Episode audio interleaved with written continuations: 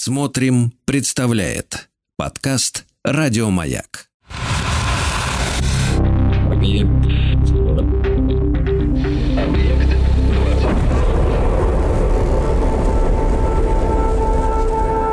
Объект 22. На маяке.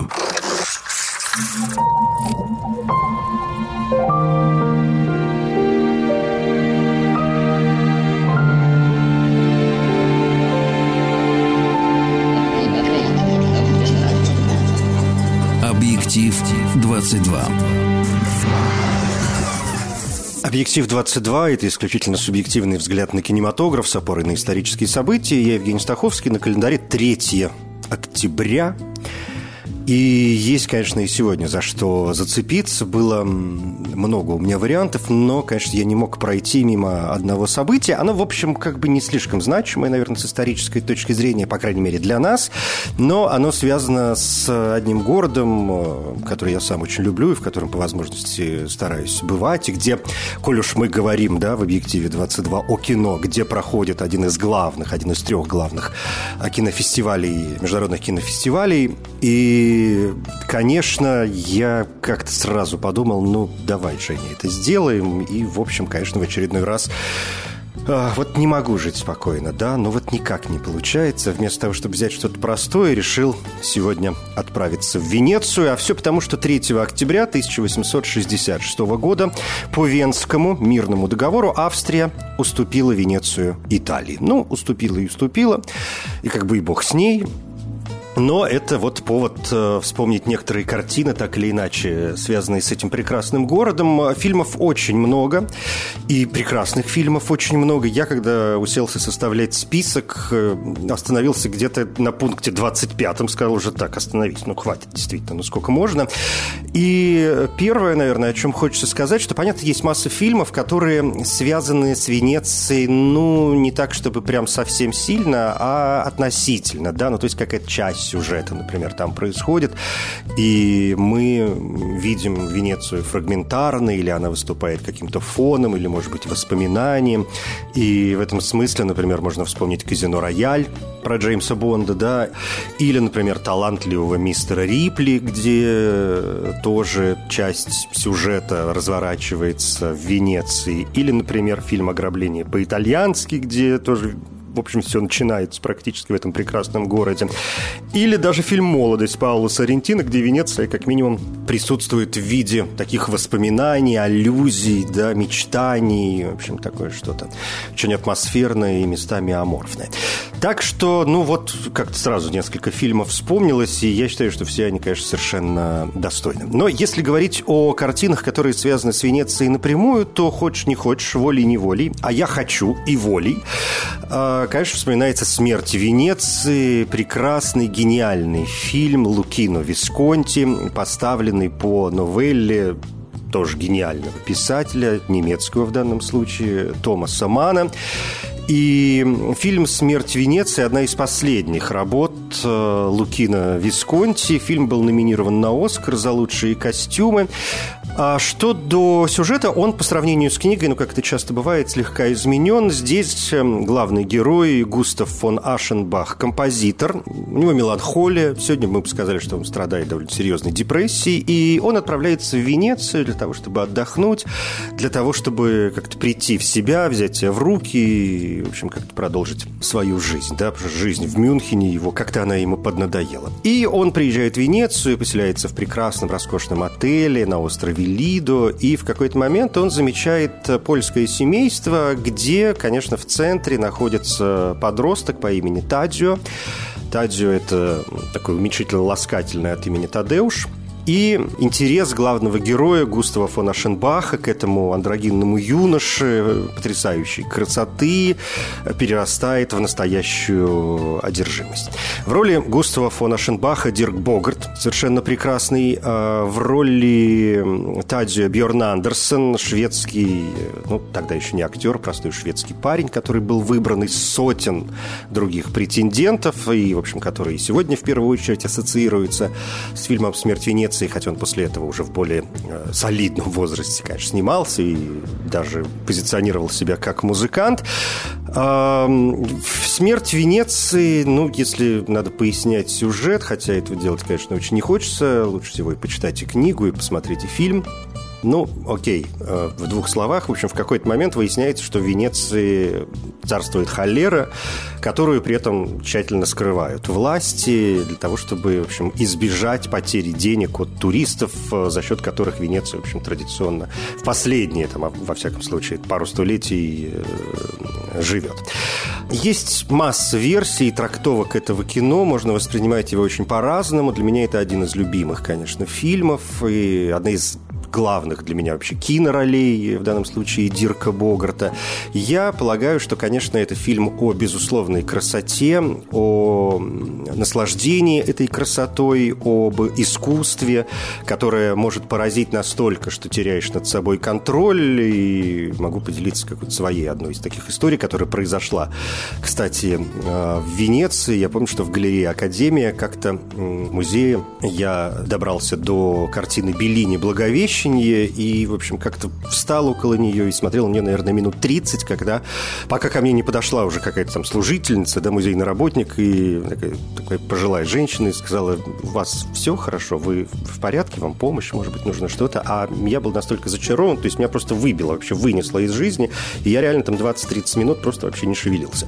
Поэтому в этом смысле Густава Ашенбаха я прекрасно понимаю, хотя, э, говоря о других версиях, ну, например, Ролан Бар Декарт э, философски и э, психоаналитически говорил, что один из подтекстов э, и этой книги, и этого фильма заключается во времени.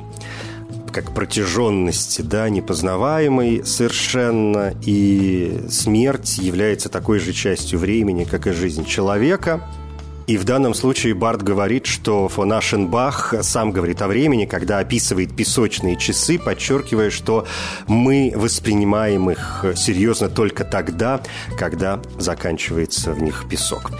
А, действие действительно разворачивается, естественно, в Венеции, символе искусства и торговли между Востоком и Западом. Прекрасно сделанная работа.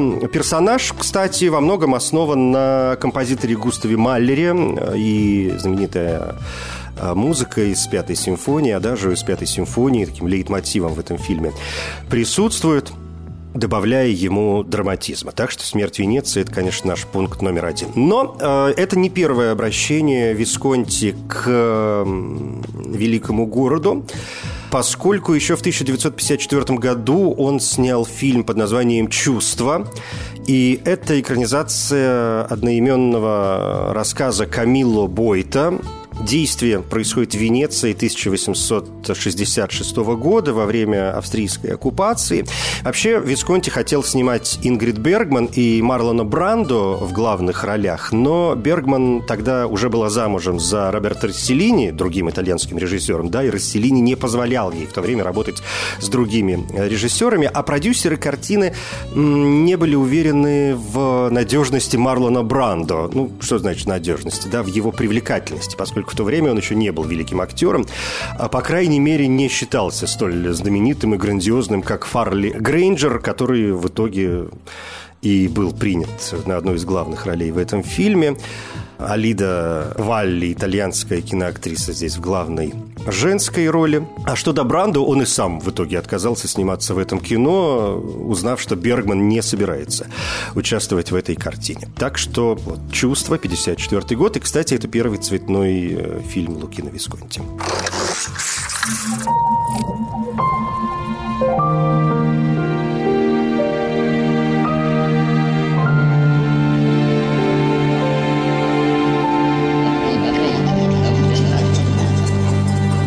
Объектив 22.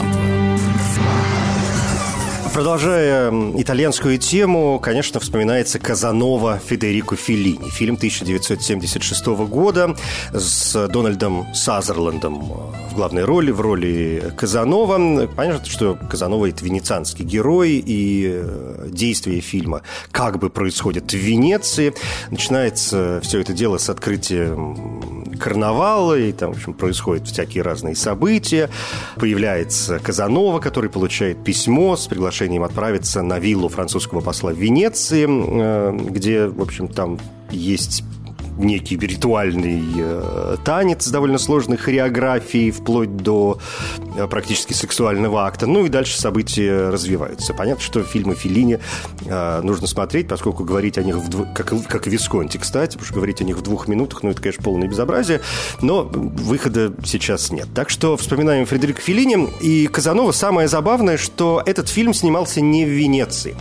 Он полностью, как утверждают, был снят на итальянской киностудии, на римской киностудии э, Чиничита, где воссоздали атмосферу 18 века, построили декорации. Собственно, фильм начинается да, с титров, которые идут на фоне водички, без которой Венеции никуда. А дальше мы получаем вот сцену открытия карнавала с э, знаменитыми мостами, с знаменитыми зданиями и, конечно, с каналами.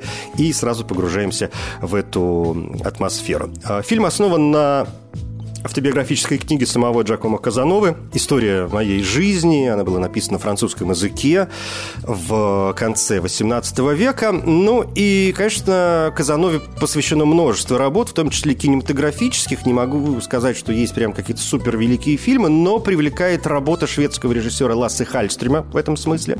Фильм 2005 года, который тоже основан на жизни Джакомо Казановы. И здесь Казанову играет Хит Леджер.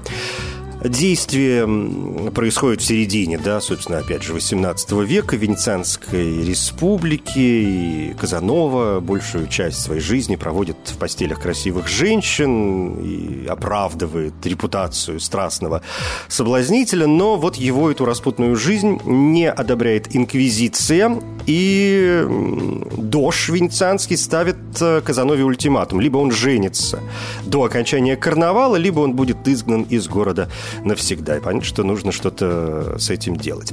Этот фильм, в отличие от Казанова Федерико Феллини, снимавшийся в Риме, снимали все-таки в Венеции. Создатели постарались и в саундтреке использовали оркестр, играющий на аутентичных инструментах, на инструментах 18 века, для того, чтобы как-то еще а, более глубоко погрузить нас в эту атмосферу. Казанова, кстати, практически единственный человек, который является реальным персонажем. Все остальные остальные, большинство, во всяком случае, персонажей других в этом фильме это вымышленные э, герои, и некоторые элементы сюжета пересекаются с пьесой Шекспира «Венецианский э, купец» о, которой, о котором мы тоже, кстати, должны, наверное, сегодня обязательно вспомнить. Э, в данном случае я имею в виду картину 2004 года, поставленную Майклом Редфордом, где действие происходит э, где-то в конце 16 века, разумеется, в Венеции. Но, я думаю, вряд ли нужно пересказывать сюжет знаменитой э, пьесы Шекспира. Здесь в роли купца Антонио Джереми Айронс, в роли Э, еврейского ростовщика Аль Пачино. Э, снимали и другие картины, пытались, во всяком случае, делать другие фильмы на основе венецианского купца, но все как-то вот все как-то вот осталось в древности или наоборот не осталось, и оказалось, что вот этот фильм 2004 года это первый звуковой фильм, да, то есть, понимаете, сколько прошло времени, снятый по пьесе Шекспира «Венецианский купец». Хотя есть постановки, например, для телевидения. Окей, с купцом разобрались, давайте вернемся все-таки к Казанове, поскольку я хочу вспомнить еще один фильм, связанный с этим героем, и это уже российская картина, точнее говоря, российско-итальянская картина, которую поставил э, наш сценарист и режиссер Александр Галин по собственному сценарию. Фильм 1993 года. Это фильм, который, конечно, вы уже догадались, называется «Плащ Казанова». Я очень люблю эту картину.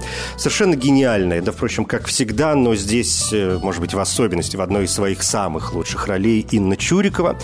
По сюжету она приезжает э, в Венецию по такой профсоюзной путевке, но ее взяли в качестве переводчика, потому что она вроде как знает итальянский язык, а туда приезжают еще женщины разных других профессий, которые там за какие-то типа успехи, в общем, отправили в Венецию. И пока все остальные заняты, я не знаю, там, покупкой шмоток, брождением по магазинам, какими-то ресторанами по возможности, а, насколько позволяет бюджет советский, а, там, или начало российский, да, и так далее, конечно, героиня Чурикова, интеллигентная, возвышенная женщина, наслаждается наслаждается красотой и историей прекрасного города, и, в общем, ей в жизни больше ничего и не надо, но поскольку фильм называется «Плач Казановы», мы сразу как бы из названия понимаем, что она встречает там мужчину, он итальянец, он венецианец, Лука Барбарески его играет. Ну и, в общем, понеслось, да, развитие сюжета. Если вы смотрели этот фильм, конечно, вы знаете все, что там происходило.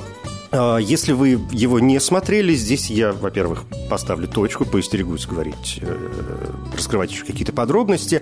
Если вдруг решите его посмотреть, а я считаю, что это один из отечественных фильмов, который необходимо смотреть, это прекрасное совершенно кино.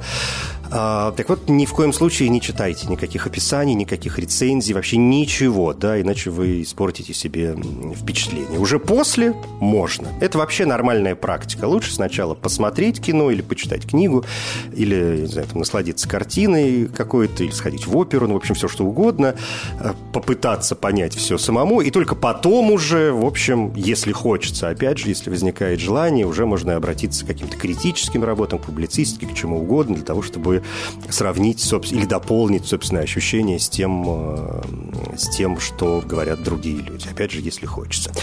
И в моем списке, кажется, это единственный фильм, связанный с Венецией. Ну, действительно, что там нам снимать. И, конечно, прекрасно в этом фильме и то, что он снят в Венеции. Да, основная часть действия и съемок э, происходит в Венеции. При этом она, знаете, предстает в таком виде, в основном в таком очень стереотипном э, виде, там дождина, все затопило, люди прыгают по каким-то раз, раз вышедшим из берегов каналам, пытаются как-то в это время выживать. И я знаю, да, что многие именно представляют себе Венецию именно так, о том, что там какая-то грязь, вода, э, не очень приятный запах. Ну вот я был в Венеции 4 или 5 раз, и, знаете, к сожалению, к своему, ни разу не попадал вот именно на такую погоду, а очень хочется э, где-то в, тонал, в каналах побарахтаться, потому что мне всегда вот каждый раз, э, хотя я был в разные сезоны, сопровождала именно какая-то прекрасная солнечная погода,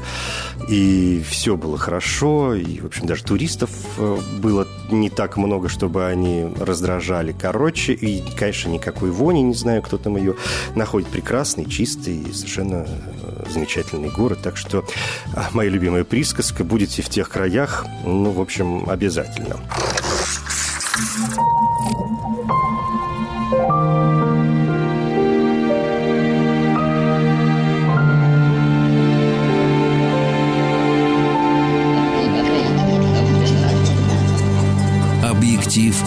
22. Кстати, о романтике, туристах и грязи, с которыми ассоциируется иногда, еще расскажу, Венеции. Успеваю в первой части программы вспомнить об еще одном фильме. Он называется «Лето». Это фильм 55 -го года, постановка Дэвида Лина. И здесь этот фильм привлекает еще и тем, что здесь в главной роли Кэтрин Хэбберн. Она играет э, такую американку, которая, естественно, в качестве туриста в какой-то момент приезжает в Венецию. Ей, как обычно, все опостылило. И вот она приезжает в Венецию с романтическими, надо сказать, сказать, настроениями, и, может быть, думает, что здесь она найдет свою любовь, но вот как раз находит многолюдный, не самый чистый город в мире, где все напоминает ей об одиночестве, пока она не знакомится с торговцем Ренато Росано Брази, его играет, и она, собственно, решает окунуться в это приключение, которое, ну вот, узнаем, посмотрев фильм, чем э, завершится.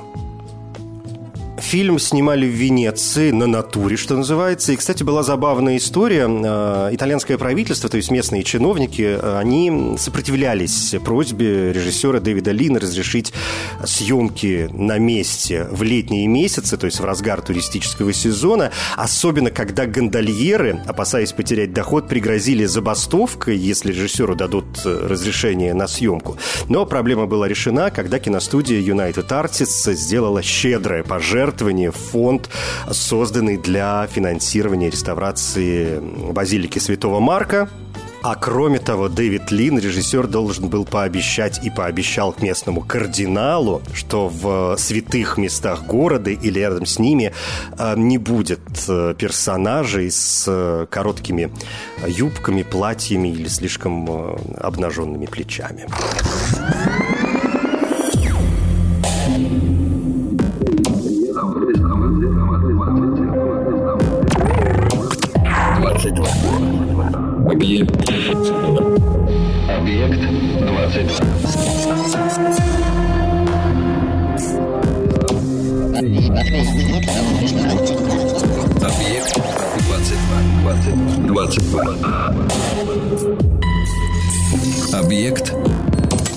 2022.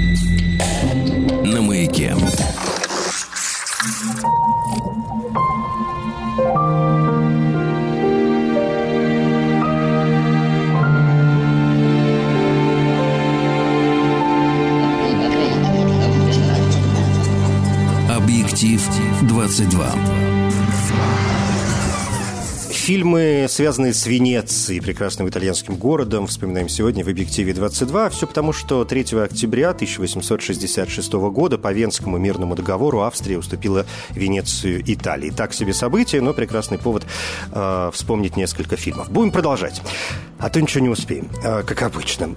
Фильм под названием «Рыжая» или «Рыжеволосая» – одна из самых знаменательных работ, связанных с Венецией. Это немецко-итальянский фильм 1962 1992 года. Хельмут Койтнер числится режиссером, и э, эта картина о том, как э, и как часто происходит в некоторых других картинах, о которых мы сегодня уже вспоминали, речь идет о девушке, которая вдруг э, находит свой брак с мужем чрезвычайно скучным, и даже сторонняя любовная связь э, мало что меняет в этой ситуации, и ей вот-вот должно исполниться 40 лет, она испытывает тот самый, наверное, кризис среднего возраста, решает повернуть жизнь в другую сторону. И в итоге уезжает в Венецию, где находит работу, начинает работать горничной э, в отеле, и вот эта кардинальная перемена и новые знакомства делают ее жизнь более интересной, учитывая еще и эротические, и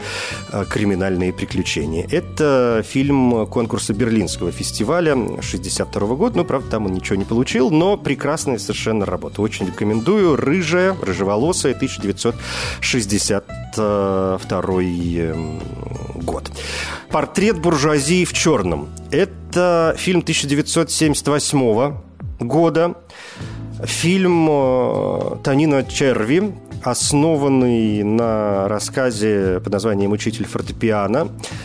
И действие происходит в Венеции во времена фашизма, ну, то есть 30-е годы 20 века в Венецию приезжает молодой человек для того, чтобы э, поступить в консерваторию и учиться там игре на фортепиано. Он э, дружится там с другим учеником, чья мать э, испытывает нехватку денег, и она, собственно говоря, выживает, давая уроки игры на фортепиано. И вот этот молодой человек и мать его друга тайно заводят страстный роман – что-то подобное мы видели в фильме э, «Пианистка», да, с Изабель Юпер. Но в фильме э, «Портрет буржуазии в черном» речь, конечно, не только о такой запретной страсти, в некотором смысле осуждаемой обществом, но, конечно, здесь темы и предательства, и шантажа, и коррупции в полиции, и разные другие криминальные темы. В общем, очень э, увлекательная работа. Портрет буржуазии в черном а, Танина Черви, 1978 год. год. Кто видел ее смерть? Это следующий пункт еще одна германо-итальянская работа в нашем списке – это фильм ужасов 1972 года. Ну, было бы странно, да, если бы в Венеции не снимали хоть какие-нибудь ужасы. Фильм «Альдо Ладо» э, итальянского кинорежиссера и сценариста.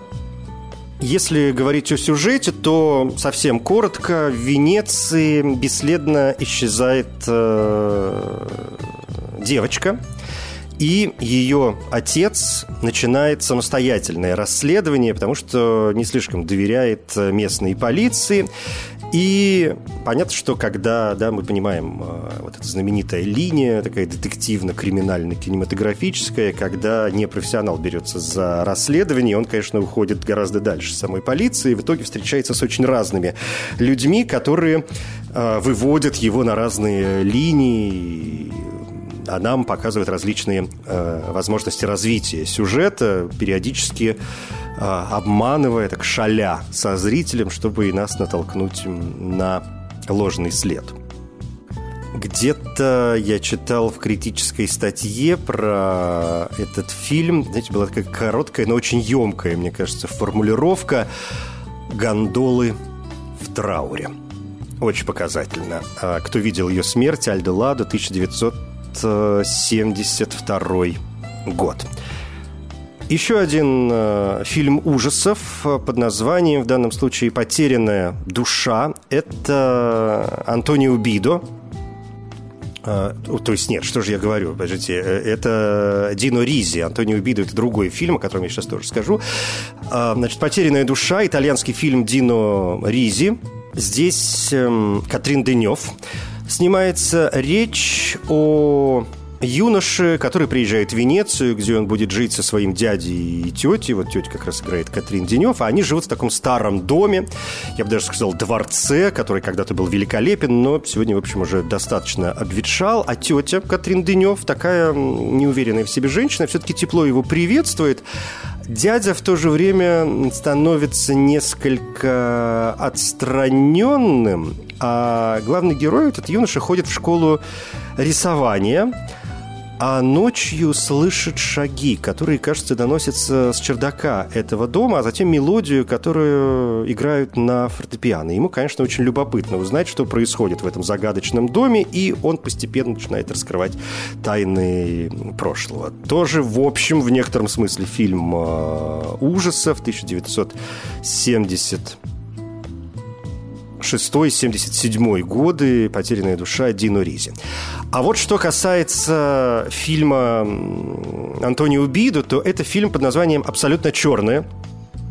Другое название этого фильма «Кровавая тень». Если вдруг решить посмотреть, можно поискать и под тем, и под тем названием. Но в России, мне кажется, он больше известен под э, названием «Кровавая тень». Это фильм жанра джалло, Джалло – специфическая итальянская жанровая особенность, такая детективная, детективные истории э, об убийствах э, с э, примесью триллера, психологических ужасов, сексуальной эксплуатации. И вот «Кровавая тень» – это как раз Джалло. И в фильме рассказывается о профессоре, который возвращается в свой дом, а там задушена женщина – и тут начинается. Какие-то медиумы, анонимные письма, какие-то кладбищенские э, истории, люди с психическими расстройствами. Ну, в общем, все, как мы любим. Прям классическая постановка а, для любителей жанра абсолютно необходимая. Хотя мне кажется, что любители Джалло совершенно точно знают этот фильм а, «Кровавая тень» Антонио Бидо. Или вот, если хотите, картина «А теперь не смотри». Режиссер э, Николас Роук. Это фильм 1973 года. Совместное итало-британское производство. Сценарий фильма основан на рассказе Дафны Дюмарье, что вообще само по себе уже э, привлекает. Это еще один фильм в сегодняшней подборке с участием Дональда э, Сазерленда в другой роли Джули Кристи. Речь здесь идет о паре, о семейной паре, которые переезжают в Венецию после того, как их дом дочь утонула в озере неподалеку от их дома. А там они встречают, ну, в общем, тоже медиума, экстрасенса который, какого-то, который утверждает, что дочь, как бы, ну, вот она. А этот медиум – это еще и слепая женщина, у которой, знаете, тоже обычно, как мы любим, да, какие-то свои видения вспоминаем. Э, Вангу, а вообще Венецию наполняет волна убийств. 1973 год, а теперь не смотри. Или вот фильм «Гондола дьявола» 1946 года, э, фильм, э, действие которого происходит в Венеции, и там серию убийств совершает человек в черном капюшоне, который всегда сбегает по каналам города на гондоле. Это фильм э, итальянского режиссера Карло Кампогалиани, одна из самых известных его работ, э, хотя у него есть еще «Красавицы на велосипедах», но это совсем другая тема.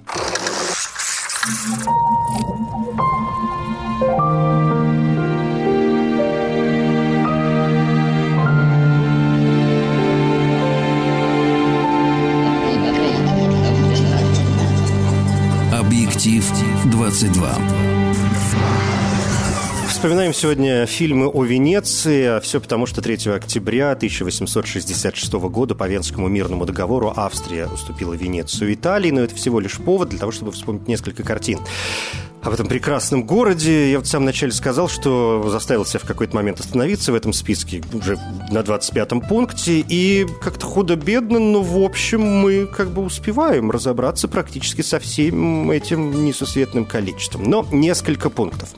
«Дети века». Фильм э, Дианы Кюрис, французская картина 1999 года. Жюльет Бинош и Бенуа Мажемель здесь в главных ролях. И этот фильм основан на истории любви Жорж Сант и Альфреда де Мюссе, французских э, писателей. Ну и, собственно, мы следим за их взаимоотношениями на протяжении довольно длительного времени, там порядка 20 э, лет с момента их знакомства и, собственно, до смерти Альфреда де Мюссе. И понятно, что часть сюжета проходит в Венеции, что-то происходит в Париже. Ну вот нас интересует, конечно, Венеция в первую очередь.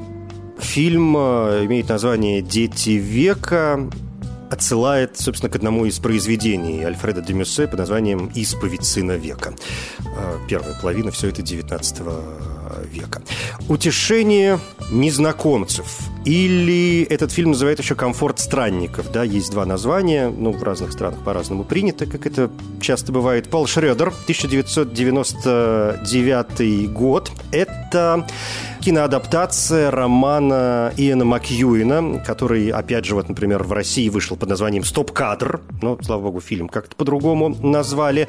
Эту картину показывали на Каннском кинофестивале, правда, вне конкурса. И это тоже любовная история, когда Значит, пара после нескольких лет совместной жизни почувствовала ослабление чувств, и для того, чтобы возродить, для того, чтобы да, дать новую струю, они решили отправиться в путешествие и выбрали для этого Венецию. Но там они встречают человека, который приглашает их к себе домой, знакомит их со своей женой, и, в общем, в них проявляются какие-то странности. То есть мы понимаем, что что-то здесь не так. Руперт Эверетт, Кристофер Уокен, Наташа Ричардсон, Хелен Миррен.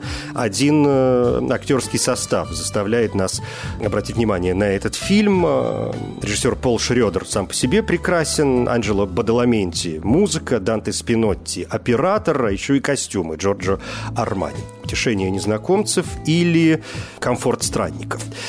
«Крылья голубки» Еще одна экранизация. В данном случае это фильм, основанный на произведении Генри Джеймса. А, американо-британская история. Ой, господи, как хорошо. Я только сейчас заметил, что сегодня мы в какой-то веке практически обходимся без американских фильмов. Все у нас такое какое-то европейское. Немцы, итальянцы, Россия, Франция, Британия. Ну вот здесь американцы немножко присутствуют. Но в целом это английская картина. И вообще Генри Джеймса, конечно, пересказывать очень сложно. Довольно трудный писатель, но если вкратце, то и в э, его произведении, и в картине, так или иначе, э, действие происходит в Лондоне в начале 20 века. И после смерти матери молодая девушка живет со своей тетей Мот в серьезном особняке в Гайд-парке. Коль уж она молода, понятно, что ей нужно подыскать э, какую-то партию подходящую для того, чтобы она вышла замуж, но она э, влюбляется в какого-то бедняка, совершенно для нее неподходящего, и встречается с ним тайно, вопреки воле. Э, ее родственников. Э, здесь я позволю себе остановиться и замечу, что да, какая-то часть сюжета, конечно, э, происходит в Венеции. Потрясающая работа. Фильм был номинирован на Оскар в четырех номинациях, в том числе лучшая женская роль Хелены Бонем Картер. Ну и датская картина при шведском участии. Называется она «Итальянский для начинающих». Мне кажется, это очень популярный фильм. Фильм 2000 э, года, э, снятый Илоне Шерфик, э, датским кинорежиссером. Она, она сама написала и сценарий. Этот фильм один из самых важных фильмов, который относится к течению «Догма-95». И он снят в соответствии с традициями догмы 95, то есть здесь вот все, ничего тебе постороннего, чистая съемка, мерцающие камеры, никакой искусственного света, в общем, такая полудокументалистика, никакой тебе внешней музыки, но в отличие, может быть, от э, других фильмов «Догма 95», э, главными представителями которой, как известно, являются Ларс фон Триер и Томас Винтерберг, которые создали это течение, итальянский для начинающих не мрачная, да, тяжелая работа, а, в общем, комедия, хотя со смертью смертями здесь тоже будет все в порядке. Но в целом это комедия, в которой группа людей которых преследуют там каждую свои неприятности, они решают учить итальянский язык, и в какой-то момент для того, чтобы освободиться от экзистенциальных проблем, решают вместе отправиться в Венецию. Довольно смешной и очень контрастный фильм, который получил еще и «Серебряного медведя» Берлинского кинофестиваля. Кроме того, этот фильм был номинирован э, на премию Европейской киноакадемии в категории «Лучший фильм», но тогда победила Амели Жан-Пьера Жоне. Ну и, собственно, наверное, на этом все. Да, здесь меня, конечно, можно спросить про фильм «Турист» с Джонни Деппом. Вот он, пожалуйста. Или фильм «Все говорят, что я люблю тебя» Вуди Аллена. Вот он, пожалуйста. И вот таким образом, что, все 25 пунктов мы и с вами пропахали или проплыли. За что и вам, ну и мне в скобочках большое спасибо. Это «Объект-22», я Евгений Стаховский. Продолжим.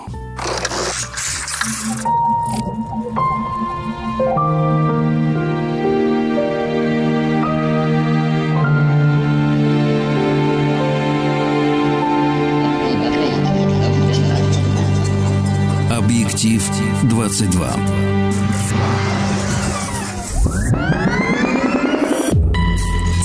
Объект 22.